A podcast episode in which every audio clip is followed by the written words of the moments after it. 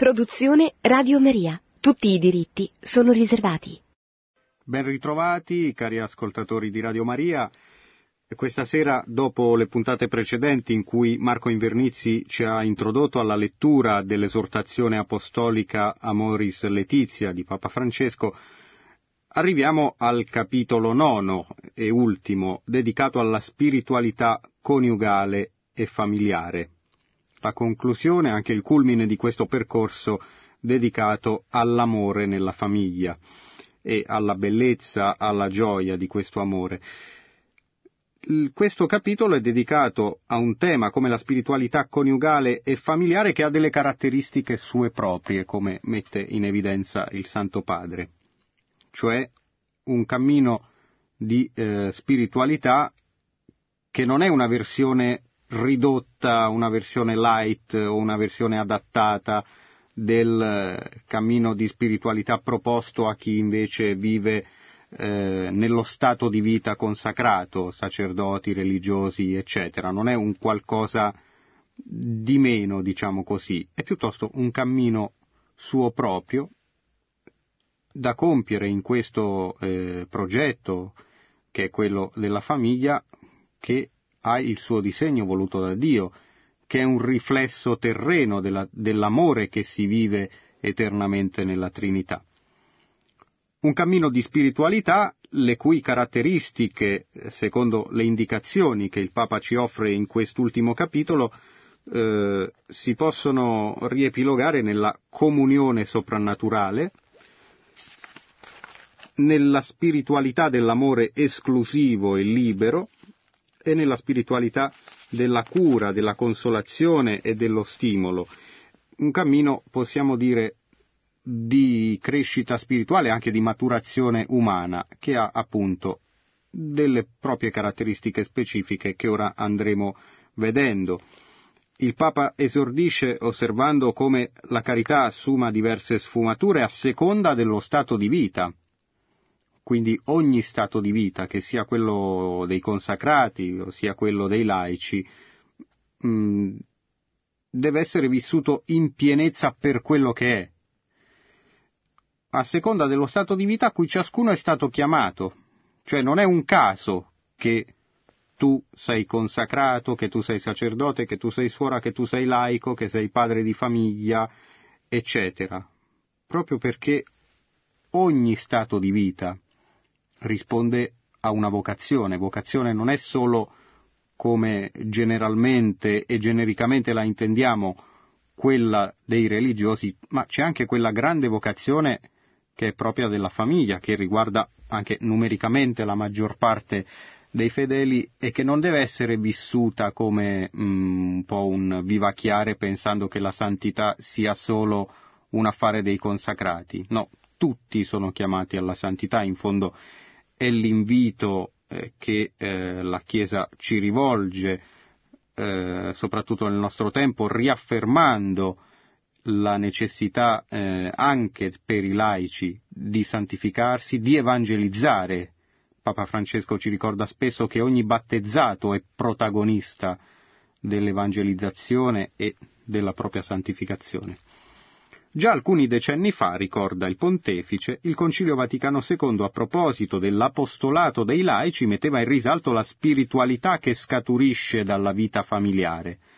Affermava che la spiritualità dei laici deve assumere una sua fisionomia particolare, anche dallo stato del matrimonio e della famiglia. Cioè la famiglia, anche gli impegni familiari, non sono una parentesi in cui si smette di perseguire la vita spirituale, non sono un qualcosa che ci ostacola, ma al contrario, per chi è chiamato a questo stato di vita, è il suo cammino per avvicinarsi a Dio.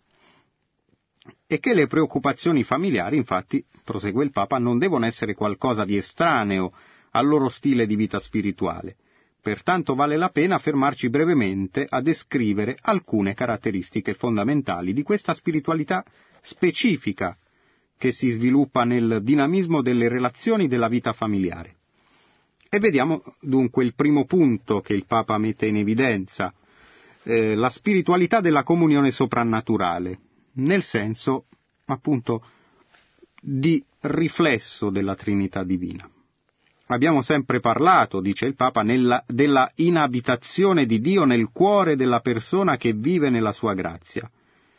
Oggi possiamo dire anche che la Trinità è presente nel tempio della comunione matrimoniale, quindi non solo a livello personale, anche a livello sociale, quel, in quella prima e primordiale, fondamentale cellula della società che è appunto il vincolo familiare. Così come abita nelle lodi del suo popolo, vive intimamente la Trinità nell'amore coniugale che le dà gloria. La presenza del Signore abita nella famiglia reale e concreta, non è un ideale astratto, con tutte le sue sofferenze, lotte, gioie, i suoi propositi quotidiani. Quando si vive in famiglia lì è difficile fingere e mentire, non possiamo mostrare una maschera. Se l'amore anima questa autenticità, il Signore vi regna con la sua gioia e la sua pace. La spiritualità dell'amore familiare è fatta di migliaia di gesti, reali e concreti. In questa varietà di doni e di incontri che fanno maturare la comunione, Dio ha la propria dimora. Cioè, nella famiglia di tutti i giorni, non nella famiglia appunto ideale o idealizzata dove, dove tutto va bene, tutti si svegliano sorridenti, e fanno colazione senza litigare, eccetera. Al contrario, anche nelle, nelle piccole prove, eh, piccole grandi prove quotidiane, mh, mm, perché no, nei conflitti inevitabili che devono essere superati. Il Papa ricorda spesso eh, lanciatevi anche i piatti, ma quando arrivate alla sera eh, fate pace, insomma, quasi a ricordare a livello familiare quel non tramonti il sole sopra la vostra ira, che ci viene ricordato anche nella preghiera di compieta. Dunque, la spiritualità dell'amore familiare è fatta di migliaia di gesti reali e concreti, in questa varietà di doni e di incontri che fanno maturare la comunione, Dio ha la propria dimora. Questa dedizione unisce valori umani e divini perché è piena dell'amore di Dio in definitiva, la spiritualità matrimoniale è una spiritualità del vincolo abitato dall'amore divino. Una comunione familiare vissuta bene è un vero cammino di santificazione nella vita ordinaria e di crescita mistica. Attenzione a questa sottolineatura. Un mezzo per l'unione intima con Dio. Quindi il fatto di essere padri e madri, e, e quindi magari di non poter sempre pensare a cose grandi, ma di doversi preoccupare anche, non so, di, preoccup- di preparare lo zaino per la scuola, di preparare il pranzo, la cena, eh, non sono ostacoli, ma sono al contrario il modo proprio, anche tra le piccole cose, anche tra le faccende eh, così abitudinarie, sono il mezzo proprio della famiglia per avvicinarsi a Dio. Ecco, poi chiaramente non ci sono solo queste cose, ci sono anche le tante gioie della vita familiare.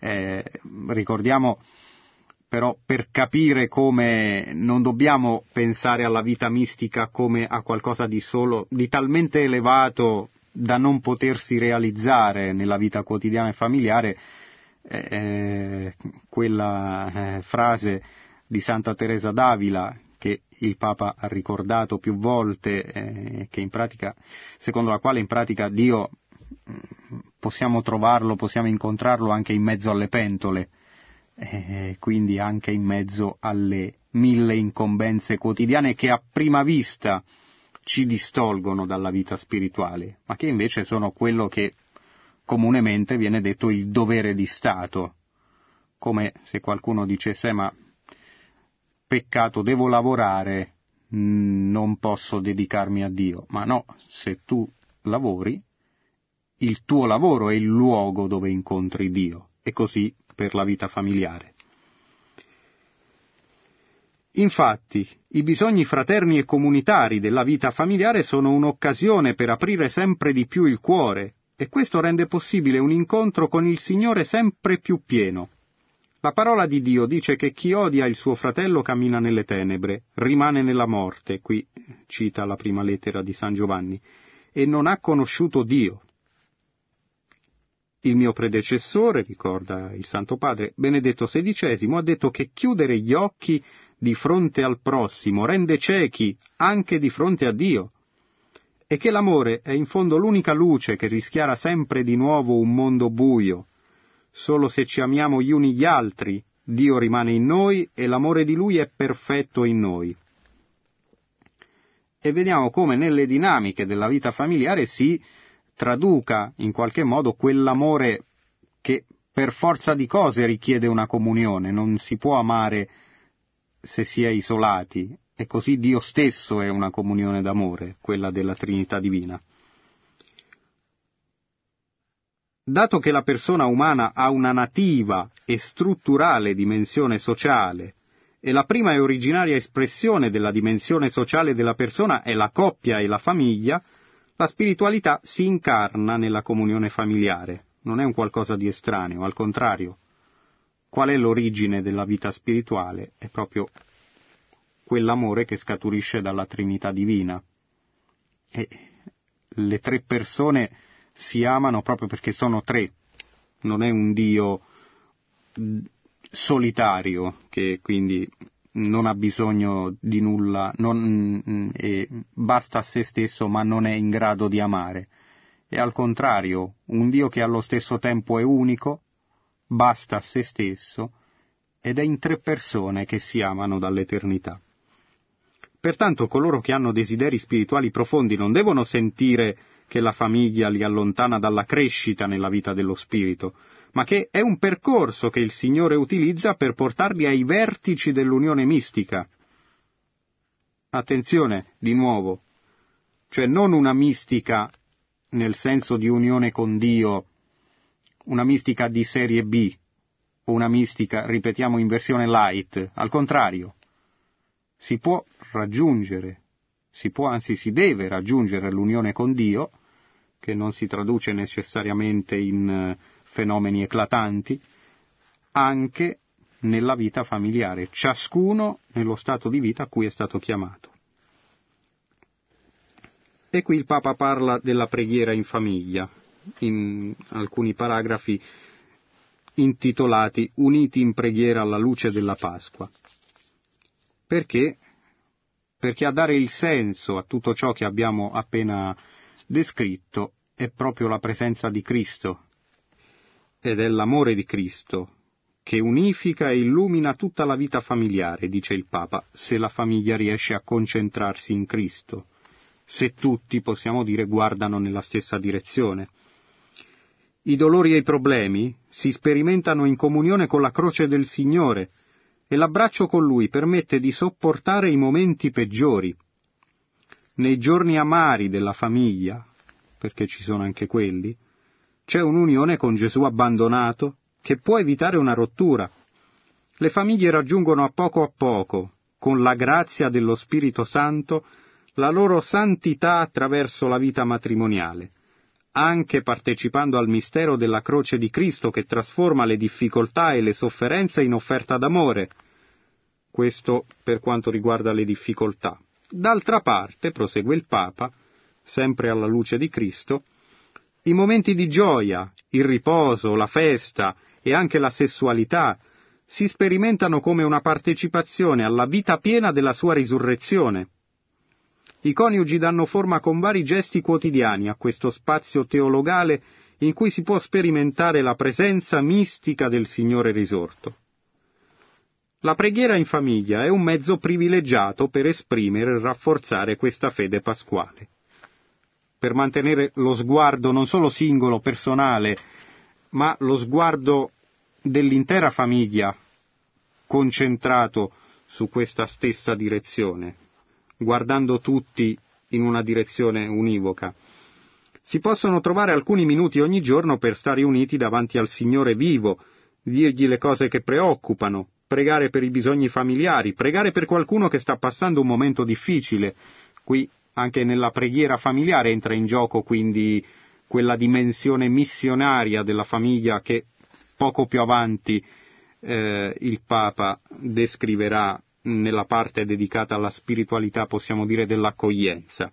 quindi non una famiglia chiusa in se stessa, al contrario, quello che il Papa propone per la famiglia è la stessa cosa che propone per la Chiesa, la Chiesa in uscita, che altrimenti si ammala, e, e la stessa cosa vale per la famiglia. Se la famiglia non si apre ai propri membri, ciascuno tra di loro, e agli altri, la famiglia si richiude in se stessa e finisce per non avere più nulla da dirsi chiedergli aiuto al Signore durante questi momenti di preghiera in famiglia, per amare, rendergli grazie per la vita e per le cose buone, chiedere alla Vergine di proteggerci con il suo manto di madre. Con parole semplici, questo momento di preghiera può fare tantissimo bene alla famiglia. Le diverse espressioni della pietà popolare sono un tesoro di spiritualità per molte famiglie e poi aggiungiamo ognuno a seconda del proprio cammino potrà regolarsi su quali momenti di preghiera, come trovare questo spazio in quali momenti della giornata e anche con quali preghiere, con quale tipo di preghiera stare davanti al Signore. Ma quello che conta è il principio, cioè che tutti guardino al Signore crocifisso e risorto, per trovare luce nei momenti bui della famiglia e per rendergli grazie per tutte quelle cose buone, quelle gioie che, fanno, che rendono la famiglia intera in quanto tale partecipe della sua risurrezione. Il cammino comunitario di preghiera raggiunge il suo culmine nella partecipazione comune all'Eucaristia, soprattutto nel contesto del riposo domenicale.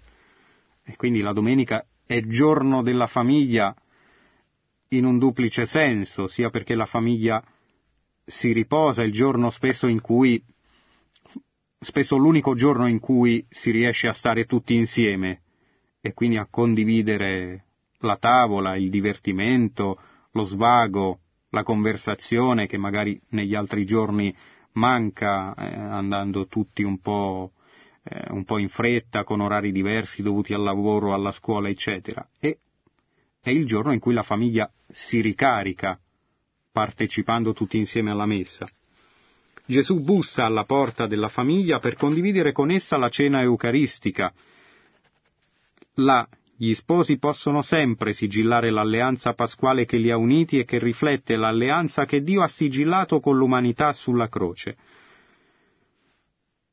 E qui il Papa inserisce un riferimento al libro dell'Apocalisse, dove troviamo una nuova luce, una luce eterna sul matrimonio, nelle nozze dell'agnello con la Chiesa, che eh, anche qui irradiano una luce nuova sulle, anche sulle nozze umane.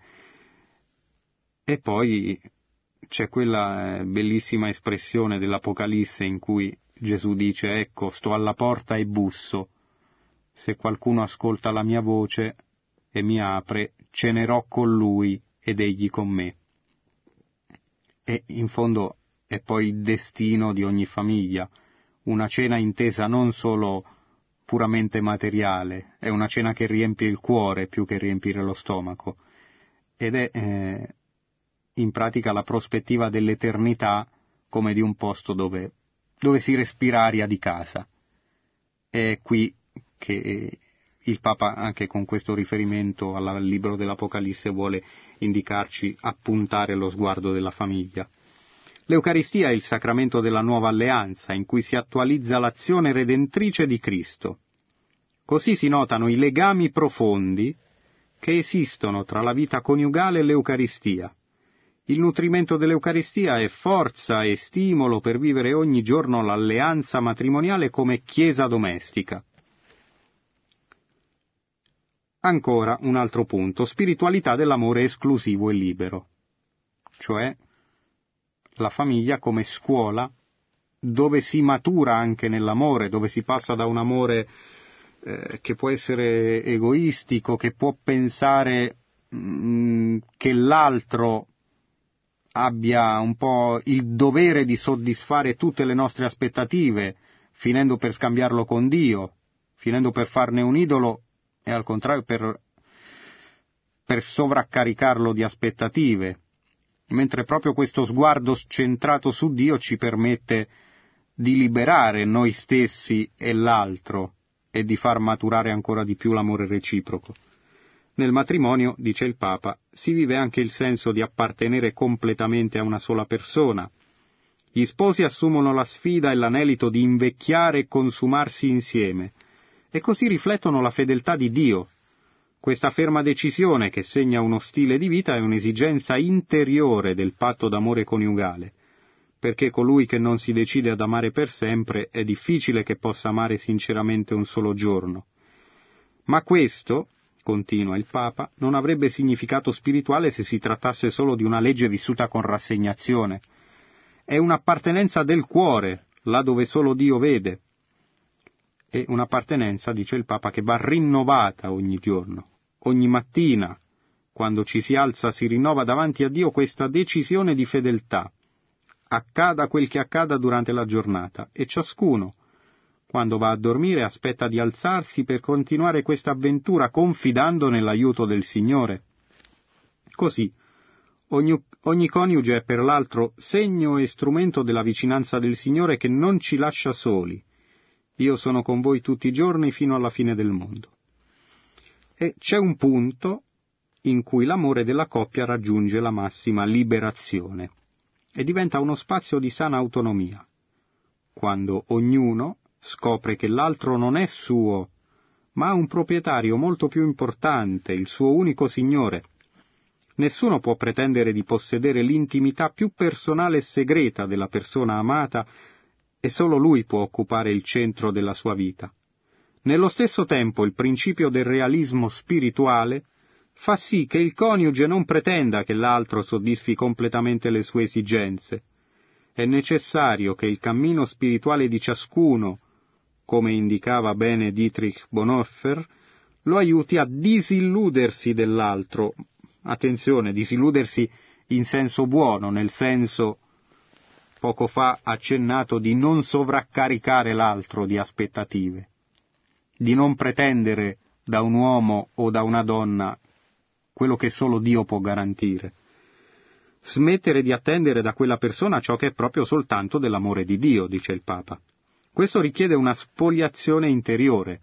In fondo è anche questo un percorso di ascesi, aggiungiamo, ma eh, cercando di comprendere sempre meglio il testo il, di questo insegnamento del Papa.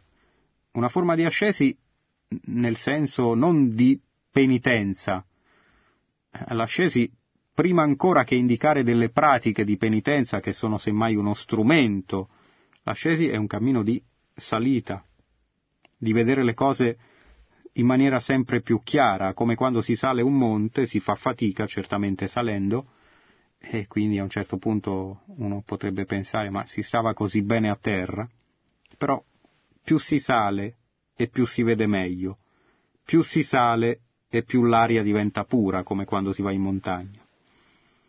E così avviene per quella che è una maturazione spirituale, ma anche semplicemente una maturazione umana a livello di eh, spiritualità familiare.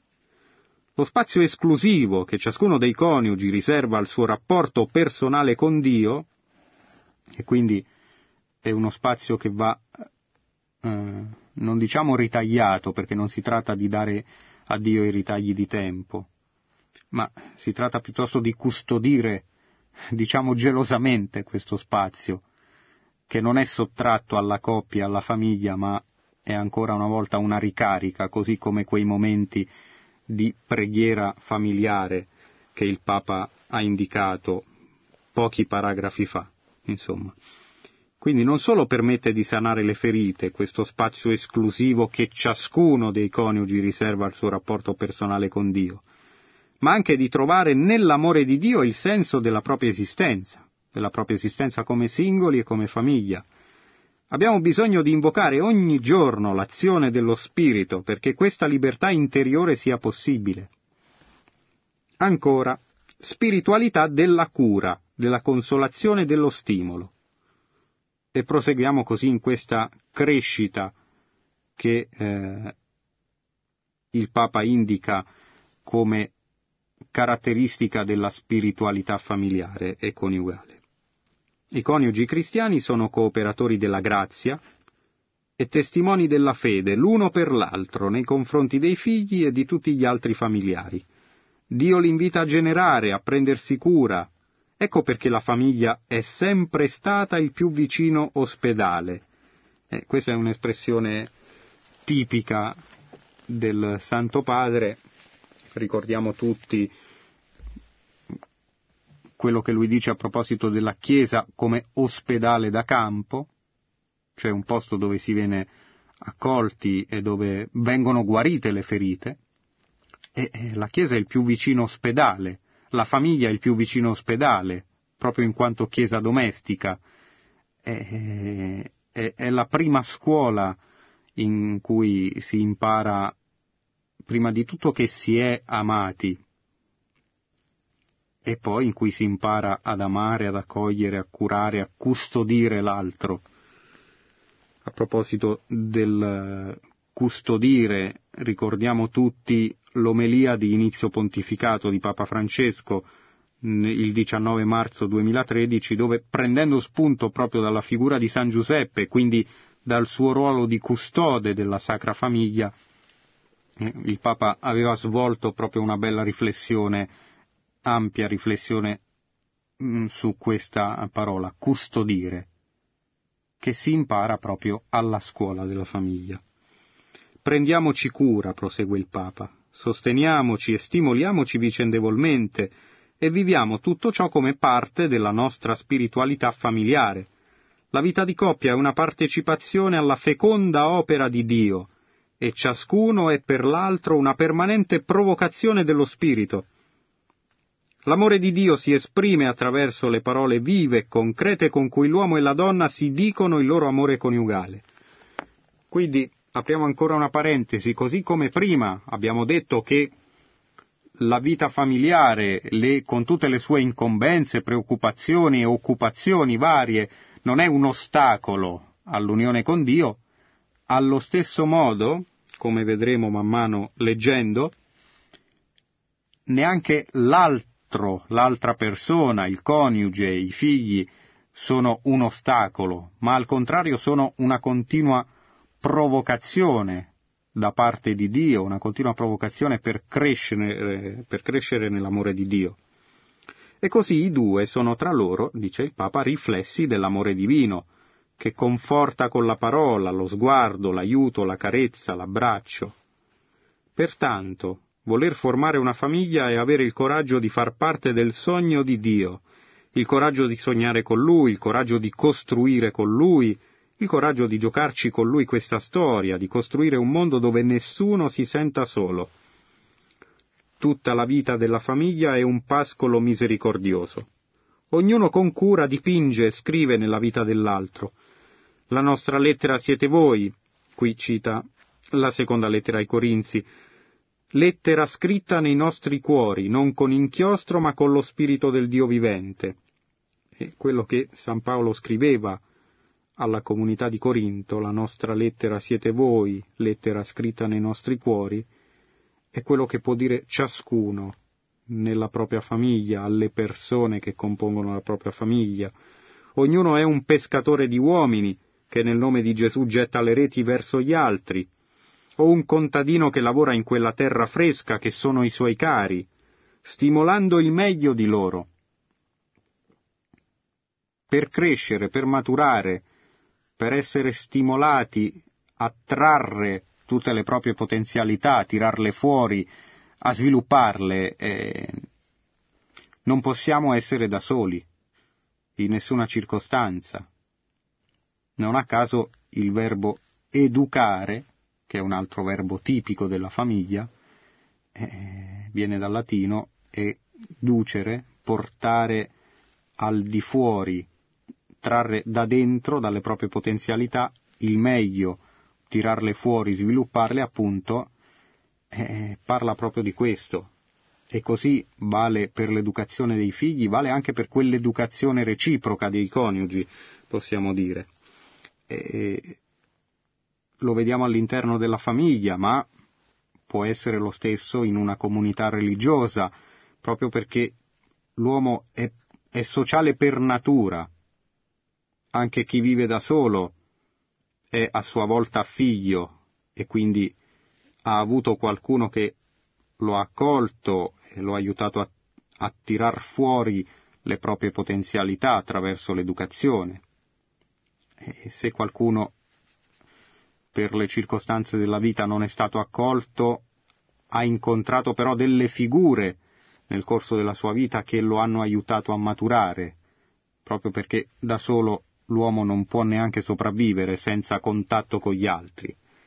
E così anche il monaco di clausura, per, eh, proprio per trovare una situazione molto diversa da quella della famiglia. È un solitario, certamente, ma non è un misantropo. È a sua volta figlio, figlio prima dei suoi genitori naturali, poi ha un rapporto filiale con i propri superiori e poi vive immerso in quella famiglia soprannaturale che è la comunione dei santi. Quindi nessuno vive isolato. E proprio questo ci aiuta, proprio questa natura sociale che è particolarmente visibile nella vita familiare, ci aiuta appunto a tirar meglio a, e quindi a stimolare le rispettive potenzialità. La fecondità matrimoniale comporta la promozione, perché amare una persona è attendere da essa qualcosa di indefinibile, di imprevedibile, e al tempo stesso offrirle in qualche modo il mezzo per rispondere a questa attesa. Questo è un culto a Dio, osserva il Papa, perché è Lui che ha seminato molte cose buone negli altri, nella speranza che le facciamo crescere. E qui torniamo al principio, al libro della Genesi, dove leggiamo che Dio affidò la terra all'uomo, affidò il creato all'uomo perché lo coltivasse e lo custodisse. Lo coltivasse, cioè lo facesse fruttificare, non lo lasciasse inaridire. E la custodia dell'uomo verso il creato consiste proprio in questo coltivare, in questo tirar fuori.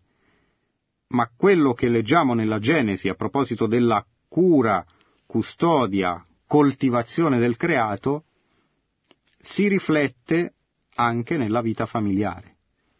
La cura, la custodia verso i membri della propria famiglia si traduce anche nel non lasciarli inaridire, nell'essere a nostra volta stimolo e noi stessi poi stimolati dagli altri, uno stimolo reciproco per aiutarci a maturare.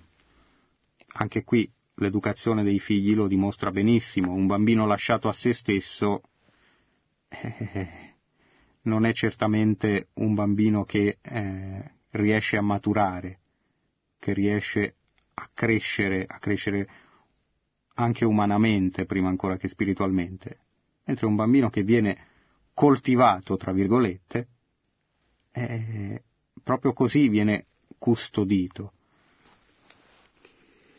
E quindi si rende culto a Dio perché?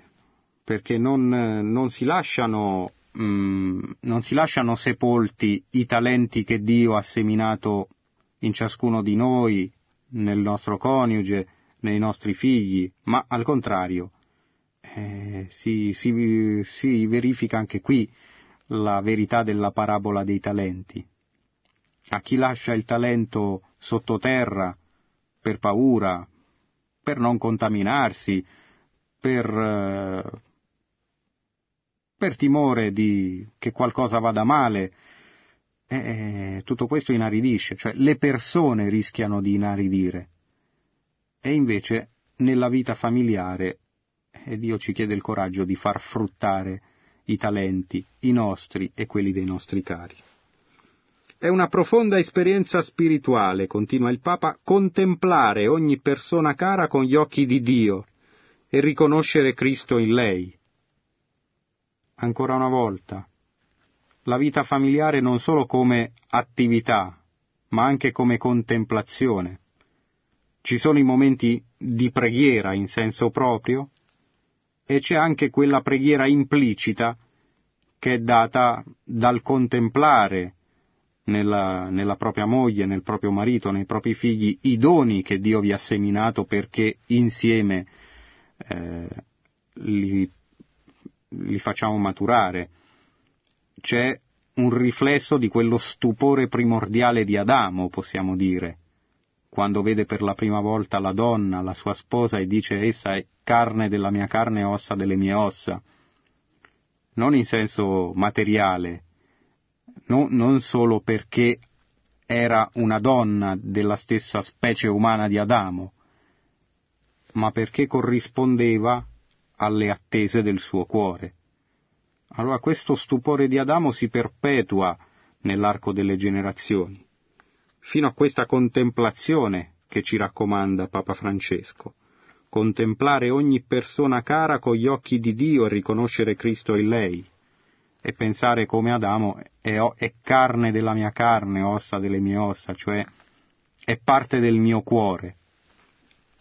Questo richiede una disponibilità gratuita che permetta di apprezzare la sua dignità. Si può essere pienamente presenti davanti all'altro se ci si dona senza un perché, dimenticando tutto quello che c'è intorno, senza pretendere un rapporto di do ut des, cioè di, quasi di compravendita, per la serie io faccio questo se tu fai quello.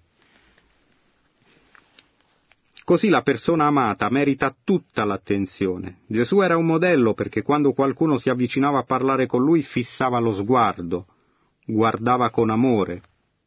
Lo troviamo diverse volte nel Vangelo, eh, questo sguardo di Gesù che dedica alla persona tutta l'attenzione. E anche questo è, questo è il modello, non un modello, ma il modello di come si guarda l'altro, nella famiglia ma nella vita in generale.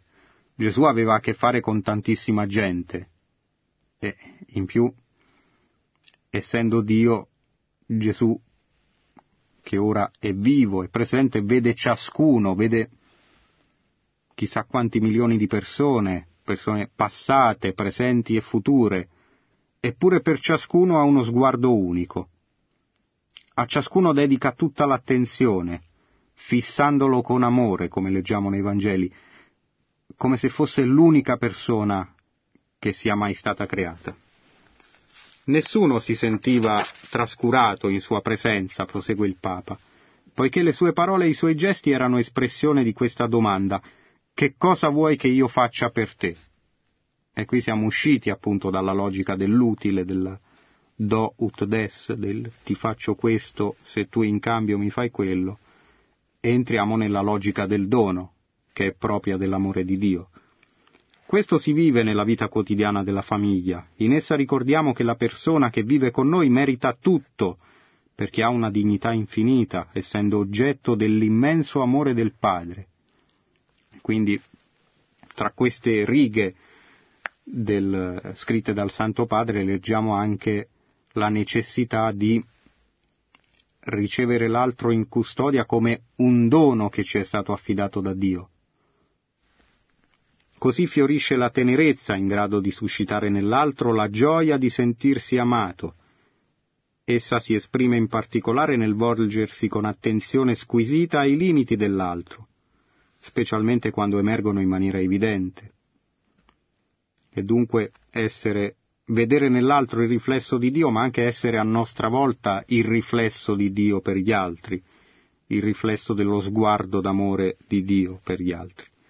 Sotto l'impulso dello spirito il nucleo familiare non solo accoglie la vita, generandola nel proprio seno, ma si apre, esce da sé per riversare il proprio bene sugli altri, per prendersene cura e cercare la loro felicità. Quindi la famiglia deve aprirsi anche al di fuori di se stessa. Questa apertura si esprime particolarmente nell'ospitalità, incoraggiata dalla parola di Dio in modo suggestivo, non dimenticate, leggiamo nella lettera agli ebrei, non dimenticate l'ospitalità. Alcuni praticandola senza saperlo hanno accolto degli angeli. Quando la famiglia accoglie e va incontro agli altri, specialmente ai poveri e agli abbandonati, è simbolo, testimonianza, partecipazione della maternità della Chiesa. Eh, realizza una volta di più la sua funzione di Chiesa domestica. Anche qui questa vocazione della famiglia all'accoglienza, questa dimensione missionaria della famiglia che non si rinchiude nei suoi membri, ma si apre all'esterno, è una cosa che possiamo verificare anche a livello più quotidiano, cioè una famiglia che invita a cena un amico in difficoltà, per esempio, per far sì che si sfoghi, che trovi conforto. Ecco, non dobbiamo pensare a chissà quali imprese si debbano fare. Lo vediamo anche nelle piccole cose di tutti i giorni. E, eh, sembra una piccola cosa, ma potrebbe anche darsi che all'amico in difficoltà viene chiusa la porta, vedendolo come un ostacolo, come del tempo sottratto alla famiglia stessa. E invece anche queste piccole cose possono essere uno sforzo eroico, un dono che viene preso in, in grande considerazione da Dio. L'amore sociale, riflesso della Trinità, è in realtà ciò che unifica il senso spirituale della famiglia e la sua missione all'esterno di se stessa, perché rende presente il cherigma, cioè l'annuncio del regno di Dio, con tutte le sue esigenze comunitarie. La famiglia vive la sua spiritualità peculiare essendo nello stesso tempo una chiesa domestica e una cellula vitale per trasformare il mondo. E qui il Papa mette in evidenza queste due direzioni eh, strettamente legate tra loro. Chiesa domestica, cioè con lo sguardo concentrato sui membri della famiglia, ma non in modo esclusivo, non in modo egoistico, al contrario, allo stesso tempo con lo sguardo aperto verso il mondo, cellula vitale per trasformare il mondo. Le parole del Maestro, cioè di Gesù, e quelle di San Paolo sul matrimonio sono inserite non casualmente nella dimensione ultima e definitiva della nostra esistenza, che abbiamo bisogno di recuperare. In tal modo gli sposi potranno riconoscere il senso del cammino che stanno percorrendo. Infatti, come abbiamo ricordato più volte in questa esortazione, nessuna famiglia è una realtà perfetta e confezionata una volta per sempre, ma richiede un graduale sviluppo della propria capacità di amare è in fondo quello che vale per la vita spirituale di ciascuno. Nessuno diventa perfetto nel momento in cui si converte, ma ha bisogno di continuare a convertirsi ogni giorno. E probabilmente una persona che si converte dopo dieci anni innanzitutto si accorgerà di avere ancora molto da perfezionare e allo stesso tempo si accorgerà anche di, di avere una luce in più che progressivamente rischiara sempre di più la sua anima e lo aiuta in una crescita che termina solo nel momento della morte, proprio perché finché siamo in questa terra non siamo perfetti, ma c'è un graduale sviluppo. C'è una chiamata costante che proviene dalla comunione piena della Trinità, dall'unione stupenda tra Cristo e la sua Chiesa, da quella bella comunità che è la famiglia di Nazareth, e dalla fraternità senza macchia che esiste tra i santi del cielo. Il Papa ci invita dunque a tener conto delle nostre imperfezioni, più o meno gravi, che sono tipiche della famiglia come tipiche del cammino di ogni singola persona, e allo stesso tempo a guardare verso l'alto, per relativizzare queste difficoltà e anche per superarle gradualmente. E tuttavia, dice il Papa, per contemplare la pienezza che non abbiamo ancora raggiunto, ci permette anche di relativizzare il cammino storico che stiamo facendo come famiglie, per smettere di pretendere dalle relazioni interpersonali una perfezione, una purezza di intenzioni, una coerenza che potremo trovare solo nel regno definitivo. Inoltre ci impedisce di giudicare con durezza coloro che vivono in condizioni di fra- grande fragilità. Tutti siamo chiamati a tenere viva la tensione verso qualcosa che va oltre noi stessi e i nostri limiti, e ogni famiglia deve vivere in questo stimolo costante.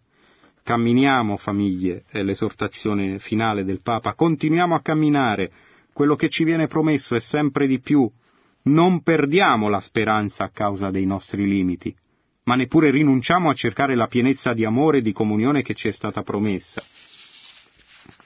E il Papa conclude questa esortazione eh, apostolica con la preghiera alla Santa Famiglia.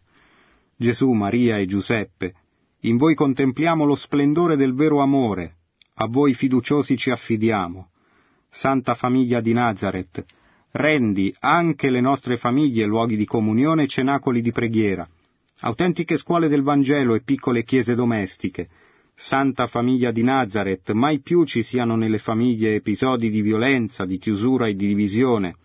Che chiunque sia stato ferito o scandalizzato venga prontamente confortato e guarito. Santa Famiglia di Nazareth fa che tutti ci rendiamo consapevoli del carattere sacro e inviolabile della famiglia, della sua bellezza nel progetto di Dio. Gesù, Maria e Giuseppe, ascoltateci, accogliete la nostra supplica. Amen.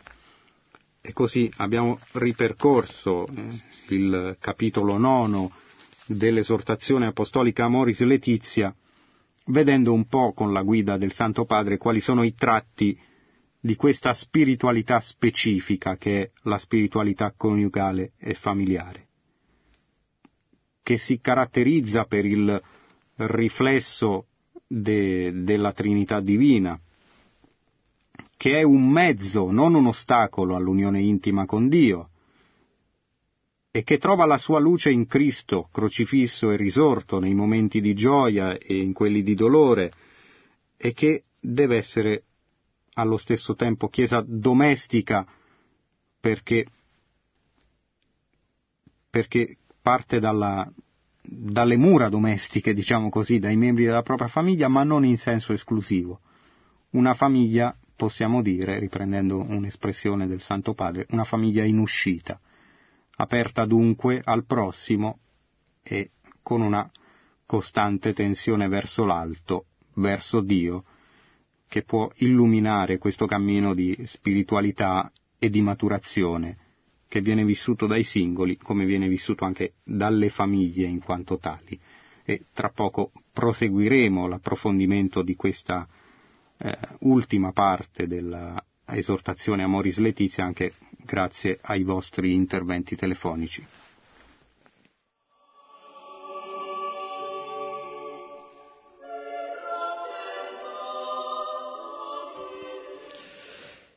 Pronto, buonasera.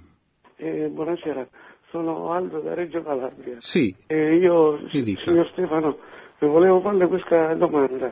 Eh, ho 68 anni, sono pensionato, ho quattro figli e due nipoti. la domanda specifica è questa. Nella routine della vita, per esempio stasera, fino a mezz'oretta fa, ho sistemato un'ora fa, due ore fa, una lavatrice, poi ci sono le nipoti, sono andato alla recita della nipotina, poi nel corso della vita eh, faccio la vita da pensionato, ma io la domanda è questa. Sì. Eh, se c'è uno strumento pratico, operativo, ho sempre seguito la Chiesa, quindi questo non manca, ma io non penso a me che ho sempre seguito la Chiesa, penso a molte persone eh, che spesso prese dalla routine quotidiana, le giovani coppie, insomma in senso generale, forse è troppo generica la domanda ma la faccio, c'è uno strumento operativo, pratico, per cui eh, dal punto di vista dell'uomo, dico io, non pensi alle cose pratiche della vita, al sistemare la casa, ma che vada alle parole che ha detto il Papa, allo sguardo di Gesù verso l'alto, questo spesso ci sfugge. Se c'è qualcosa di pratico, di operativo, ecco, però che... le faccio io una domanda per capire meglio e poterle rispondere adeguatamente. Cosa intende per strumento pratico?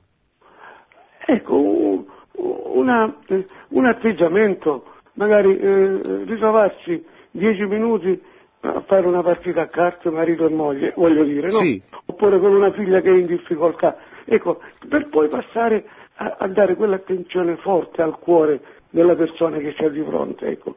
Solamente noi uomini andiamo molto sul pratico sì. e magari la cosa spirituale certo. ci sfugge, ci sfugge, questo voglio dire io. Se c'è qualcosa di... Sì, adesso eh... è chiaro, ecco. Eh, io direi che mh, mm, ci conviene rileggere un attimo i consigli pratici che in fondo ci dà il Papa in questo, in questo capitolo. Intanto lei solleva un problema, giustamente, ci sono delle occupazioni pratiche logistiche, anche sistemare la lavatrice, eh, per carità, così come lavare i piatti, preparare la cena, eh, sistemare la macchina, insomma tutto quello che è necessario per la nostra vita. E queste cose non sono un ostacolo quando vengono vissute, quando vengono illuminate dalla luce giusta, non sono un ostacolo all'unione con Dio, anzi, essendo laici, vivendo nel mondo, ci santifichiamo anche riparando la lavatrice. Eh, il problema che lei solleva giustamente è il fatto che questo è possibile quando noi abbiamo quello sguardo centrato su Dio. Quando non ce l'abbiamo rischiamo di farci assorbire dalle occupazioni invece di servirci delle occupazioni. Rischiamo un po' di chiudere quella finestra che guarda verso l'alto di mettere a tacere quella tensione eh, verso il cielo che invece il Papa ci raccomanda. È proprio ciò che rende la famiglia non solo più santa, ma anche più feconda, più aperta a, a se stessa, ai propri membri e agli altri. È quello che fa respirare la famiglia eh, oltre alla vita di ciascuno, cioè dopo un po' ci accorgiamo che se mettiamo a tacere la vita spirituale veniamo assorbiti da un, un flusso continuo di occupazioni eh, che si traduce semplicemente in frenesia. È il rischio della nostra epoca, proprio perché è un'epoca che spesso mm, mette a tacere la natura spirituale dell'uomo, è un'epoca in cui ma noi stessi cristiani tante volte ci eh, trascuriamo la nostra vita spirituale, curiamo tante cose, curiamo la nostra vita, la nostra salute, magari con delle attenzioni, grazie a Dio abbiamo dei mezzi che qualche generazione fa non c'erano, siamo più attenti alla salute, all'alimentazione, eccetera, però trascuriamo mh, mm, trascuriamo tantissimo la vita spirituale. Anche noi stessi cristiani tante volte mh, mm, ci dimentichiamo di essere fatti per vivere, in, per vivere uniti a Dio. Allora lei dice giustamente uno strumento pratico, piccole cose giustamente. Intanto sono di due ordini questi strumenti pratici.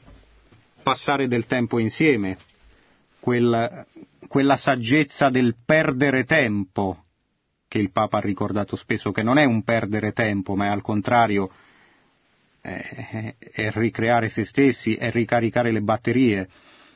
Mm, più, più, volte il Papa ha detto io quando confesso i genitori, raccontava il Papa, dice, chiedo, tra le altre cose, chiedo ma voi giocate con i vostri figli? Oppure vi lasciate assorbire dal lavoro, eccetera, trasformando il mezzo in fine, insomma? Vi lasciate assorbire dalle occupazioni, eh, proprio perché dedicare del tempo a se stessi e all'altro non è una perdita di tempo, scusate il gioco di parole.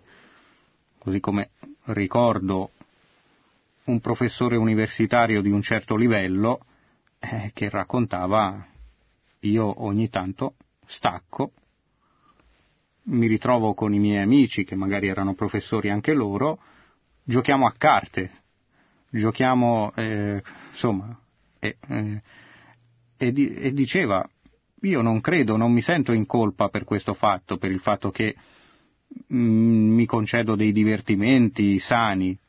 Al contrario, sono proprio queste cose che mi aiutano poi a lavorare meglio. E questo vale per la vita familiare. Dedicare del tempo, perdere tempo, riscoprire il valore del tempo libero insieme eh, certamente ci ricarica, ci permette di sollevarci e di non affogare nelle occupazioni, di non trasformarle in fine invece che in mezzo. E poi, ovviamente, dei consigli pratici a livello più specifico di vita spirituale, quello che ci dice qui il Papa. Si possono trovare alcuni minuti ogni giorno per stare uniti davanti al Signore. Poi ci sono le diverse espressioni della pietà popolare. Pensiamo al rosario in famiglia Qualcuno dice non abbiamo tempo, ma il rosario, voglio dire, può durare anche un quarto d'ora. Quanti quarti d'ora trascorriamo senza lamentarci del tempo che abbiamo perso? Se non ce la facciamo a dire il rosario possiamo dire una decina tutti insieme, magari anche con i più piccoli. Mi è capitato tante volte di vedere famiglie di amici che eh, si radunano tranquillamente a una certa ora, all'ora di cena magari, con i bimbi più piccoli che magari giocano con la corona e intanto però assimilano questa abitudine buona ad affidare tutta la famiglia a Maria. O altre volte che si ritrovano eh, vicino ai lettini, alle culle dei bambini più piccoli per dire insieme le preghiere della sera. E anche lì magari il bimbo, più, il bimbo di pochi mesi non capisce, ma lo assimila come il latte. È bello anche il fatto che spesso in queste preghiere vengono ricordati anche gli amici che hanno bisogno di una preghiera particolare e anche qui si vede questa dimensione missionaria della famiglia. Diciamo dal punto di vista della preghiera poi ognuno troverà il suo eh, a seconda dei tempi, eccetera, ma non è questione di quanto tempo, ma di quanta attenzione dedichiamo a Dio. Come singoli, il Papa raccomanda anche la preghiera eh, singola. Proprio oggi, tra l'altro, eh, nell'omelia a casa Santa Marta il Papa ha detto che è la preghiera che ci permette di ricaricare le batterie e la preghiera familiare. Queste, questi sono un po' gli strumenti pratici che indica il Papa. Poi, eh, quale preghiera? Beh, eh, qui ognuno si regolerà da sé, eh, certamente te, mantenendo l'equilibrio tra quelli che sono i doveri di Stato, chiamiamoli così, che sono tipici di chi eh, svolge la vita familiare, cioè non avrebbe senso, per fare un esempio paradossale, um, una madre che recita tutto l'ufficio divino e si dimentica di preparare eh, la cena per la famiglia. Al contrario, ognuno regolerà i propri tempi di preghiera in base a quello che può concretamente fare. E magari qualche madre dice eh, una volta quando non ero sposata andavo tutti i giorni a messa, adesso riesco ad andarci solo la domenica, eh, però adesso eh, magari tuo, la tua via di santificazione è anche offrire quella rinuncia alla messa quotidiana. E eh, santificarti badando ai figli di pochi mesi, insomma, essere, possono essere tante e, e, con questo non volevo sconsigliare la recita dell'ufficio divino che anzi la Chiesa raccomanda anche ai laici, con i tempi però adeguati ai nostri ritmi chiaramente. Mm, spero, ecco, ho fornito più che delle indicazioni, più che degli strumenti, ho fornito dei flash un po' disordinati, ma spero di aver reso l'idea e continueremo poi con le prossime telefonate. Pronto? Pronto? Buonasera. Buonasera, sono Margherita. Sì, prego. Sono da Napoli, sono Margherita. Senta, Sì. le volevo, è stato bellissimo la sua catechesi stasera, impariamo tante cose. Eh, le impariamo dal Papa, non da me, io Eh, solo... lo so, anche ecco. lei si significa tanto, no? Eh, lei lo fa con gioia, si vede. E volevo dire sulla famiglia, la famiglia benestante. Sì, E intorno a, loro hanno tante persone che hanno bisogno. Perché favoriscono anche famiglie benestanti? E non si accorgono di quelli lì che hanno intorno che hanno tanto bisogno. allora, ecco, eh, grazie a Dio non è sempre così. Quello che lei ci ricorda è il principio, cioè che chi ha ricevuto tanto, anche in termini economici, eh, poi deve saperne rendere partecipi coloro che, hanno, che, coloro che sono stati meno fortunati. Quindi certamente nella dimensione missionaria, nella vocazione della famiglia c'è anche questa necessità, cioè è parte della propria vocazione quella di aiutare in base a quello che ci si può permettere. Ecco, poi anche qui la Chiesa lascia la massima libertà di regolarsi. eh, non- è, è chiaro che se uno aiuta chi già sta bene, questo non ha senso. Allo stesso modo, il fatto di aver ricevuto tanto da Dio, il fatto di essere benestanti, ecco, non è una condizione negativa, tutto dipende dall'uso che se ne fa. Si può proprio perché mh, la povertà non è solo e non è tanto il non avere nulla, ma il saper rinunciare, il saper condividere più ancora che rinunciare. E beh, quindi poi e qui ci si regolerà secondo le situazioni concrete, secondo i bisogni concreti che la vita ci presenta, e può essere un parente, può essere il vicino di casa che ha bisogno di aiuto, eccetera, questo non lo possiamo sapere.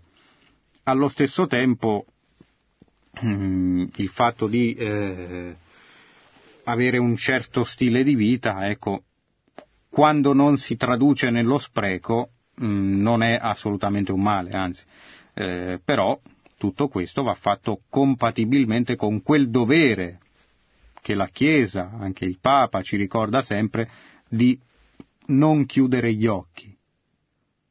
La ricchezza può essere al contrario un dono che Dio ci ha fatto proprio per poterlo condividere con gli altri. E qui però su, sul come, sul quanto, eh, dobbiamo regolarci in base alle situazioni concrete, quindi non scendo più in dettaglio. Pronto? Sì, pronto, buonasera. Buonasera. Sono Maria Teresa da Milano. Sì. Questa cosa allora è proprio mm, mi ha dato spunto la sua bellissima meditazione sul Spirito Santo che è entrato alla grande nella nostra famiglia che aveva delle basi e in riferimento al, anzitutto alla figura di San Giuseppe che realmente credo salvò nostro figlio che nacque spastico per delle vicende, ecco, ma dove io cominciai quella lunga preghiera dal terzo giorno che era nato. E poi tutta la eh, sua vita, che durò a lungo, eh, diciamo è stata una risurrezione, cioè sotto un profilo che era una meraviglia il fatto di poter eh, quasi servire alla, alla, figura di Cristo. Eh, non so, c'è quella eh, diciamo bellissima mm, canzone che dice il tuo popolo in cammino, uh-huh. ecco, e io la sentivo dentro questa cosa, sentivo cantare dentro quando mi trovavo in chiesa e poi è nato il volontariato che era necessario per la fisioterapia e nella nostra stessa scala con dei mh, mm, ragazzi che erano ancora bambini delle elementari che venivano a aiutarci a fare eh, gli esercizi. Ecco, per cui mh, mm, è stato una lode, un grazie, per cui adesso tuttora che soffriamo molto di questa lontananza precoce nel contempo eh, la prima preghiera è sempre lode, lode, lode.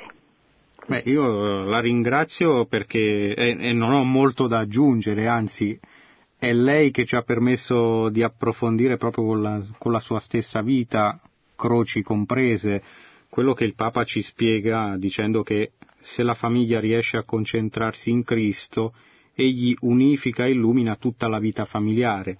Allora i dolori e i problemi, eh, come ci ha detto lei, si sperimentano in comunione con la croce del Signore e eh, tutto però alla luce della sua risurrezione.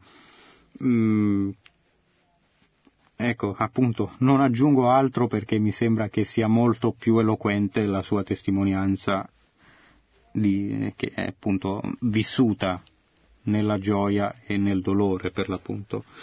Pronto? Sì, pronto, buonasera. Buonasera. Eh, mi chiamo Rosanna, chiamo da Milano. Sì. Io volevo chiederle questa cosa. Eh, eh, cosa ne pensa? Qual è il suo pensiero a questo proposito? Da più di un anno io sono separata da mio marito, lui per un'altra persona eh, si è allontanato e ha lasciato me con tre bambini, minorenni naturalmente, la più grande ha 13 anni e è come se avesse chiuso la saracinesca. Non vuole occuparsi, man mano passa il tempo, si occupa sempre meno dei suoi figli, eh, sempre meno di tutti gli affari che riguardano questa famiglia. E sono entrata in un mondo in cui la mia esperienza, devo dire, spesso e volentieri ricorre, cioè queste persone che vogliono chiudere assolutamente la porta Perché? Cosa ne pensa lei di questo?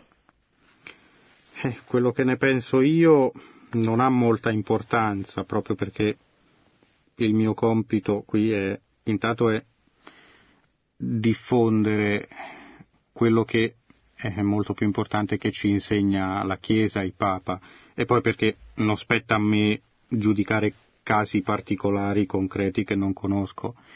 E certo è che eh, quello che si è verificato, come dice lei, eh, suo marito non vuole occuparsi della famiglia, eh, sì, è proprio l'esatto contrario di quello che abbiamo, eh, che abbiamo letto qui, eh, di quello che ci propone il Papa, cioè invece di vedere nell'altro, nella propria famiglia, eh, non solo un riflesso della Trinità, come abbiamo detto, ma eh, un mezzo anche per maturare. E evidentemente quando si chiude la porta questa maturazione non c'è.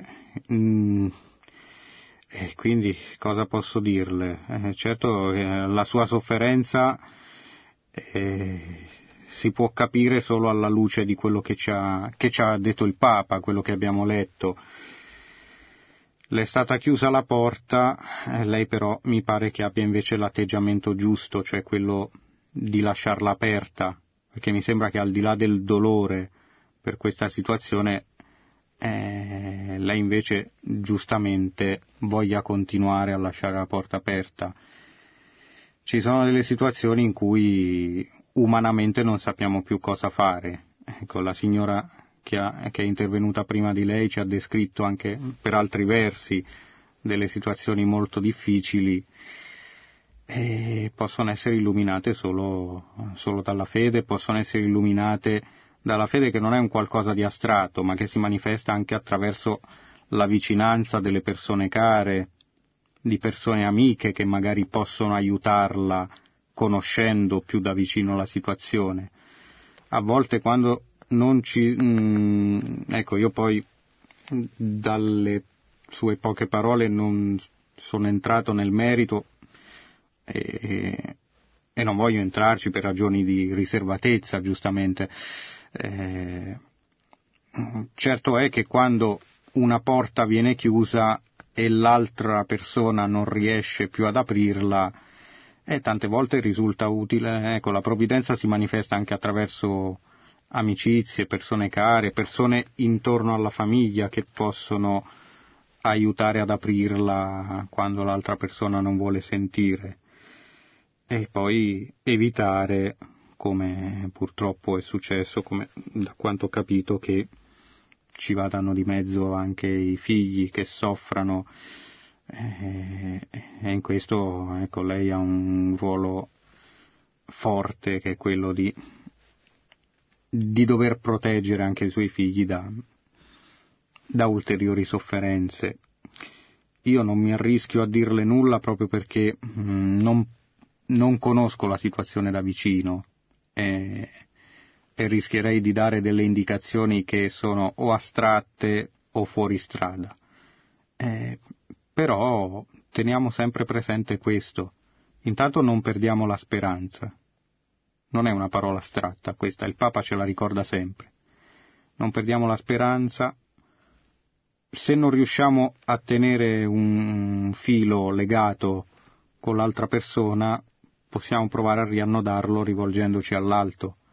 È proprio nelle, nelle prove, nelle difficoltà che ci viene chiesto in qualche modo di mettere alla prova la fede, di vedere se veramente ci fidiamo di Dio e soprattutto di lasciare che Dio agisca anche. Ecco, questo è l'unico consiglio pratico che posso darle, anche attraverso persone, quanto è importante che la famiglia non sia isolata, non solo perché la famiglia deve aiutare gli altri, ma anche perché deve essere aiutata nei momenti di difficoltà. Io veramente mi scuso se non riesco, sicuramente io non riesco a darle soluzioni, spero di aver fornito almeno qualche indicazione. Ecco, però la invito anche a leggere questo documento del Papa che ha una speciale attenzione anche per le situazioni di ferita e di sofferenza come quella che lei ci ha accennato. siamo arrivati al termine, il tempo è corso anche stasera. Ringrazio tutti coloro che sono intervenuti, eh, ringrazio tutti voi che mi avete ascoltato e Marco in regia. Vi invito davvero a leggere con attenzione questo documento, documento lungo certamente, ma eh, eh, importante soprattutto per, per coglierlo in tutta la sua pienezza, in tutto il suo significato, che è quello proprio di riflettere sulla bellezza, sulla gioia, l'amore della famiglia, non solo in astratto, non solo una famiglia ideale, idealizzata, ma al contrario nella vita concreta della famiglia, con le sue imperfezioni, con le sue croci e difficoltà, come ci hanno testimoniato alcuni, anche alcuni ascoltatori, ma senza mai perdere la speranza, sempre tenendo lo sguardo fisso su Cristo, che è l'unico che può illuminare anche quelle sofferenze, quelle ferite gravi che talvolta vengono inflitte alla famiglia e nella famiglia. E ricordando, come fa il Papa al termine di questa esortazione apostolica, di tenere sempre lo sguardo fisso verso l'alto. E mm, voglio rileggerlo brevemente, di guardare alla comunione piena della Trinità, all'unione stupenda tra Cristo e la sua Chiesa, a quella bella comunità che è la famiglia di Nazareth e alla fraternità senza macchia che esiste tra i santi del cielo. E magari nelle difficoltà, riscoprendo quelle tante figure di santi, anche vissute in tempi vicini a noi, eh, di santi che hanno vissuto l'amore coniugale, che si sono santificati nella famiglia. Ricordiamo i, beati, i santi Luigi e Zelia Martin, genitori di Santa Teresa di Lisieux. Ricordiamo Santa Gianna Beretta Molla, i beati Luigi e Maria Beltrame Quattrocchi. Veramente ce ne sono tantissimi, tantissimi amici in cielo che hanno sperimentato le stesse difficoltà eh, che tanti di noi sperimentano nella vita familiare e che possono essere quindi un valido aiuto per continuare a guardare con speranza e, e, in questo cammino che è di maturazione e di crescita spirituale. Buonanotte a tutti e grazie per l'ascolto, restate in ascolto sulle frequenze di Radio Maria. Produzione Radio Maria. Tutti i diritti sono riservati.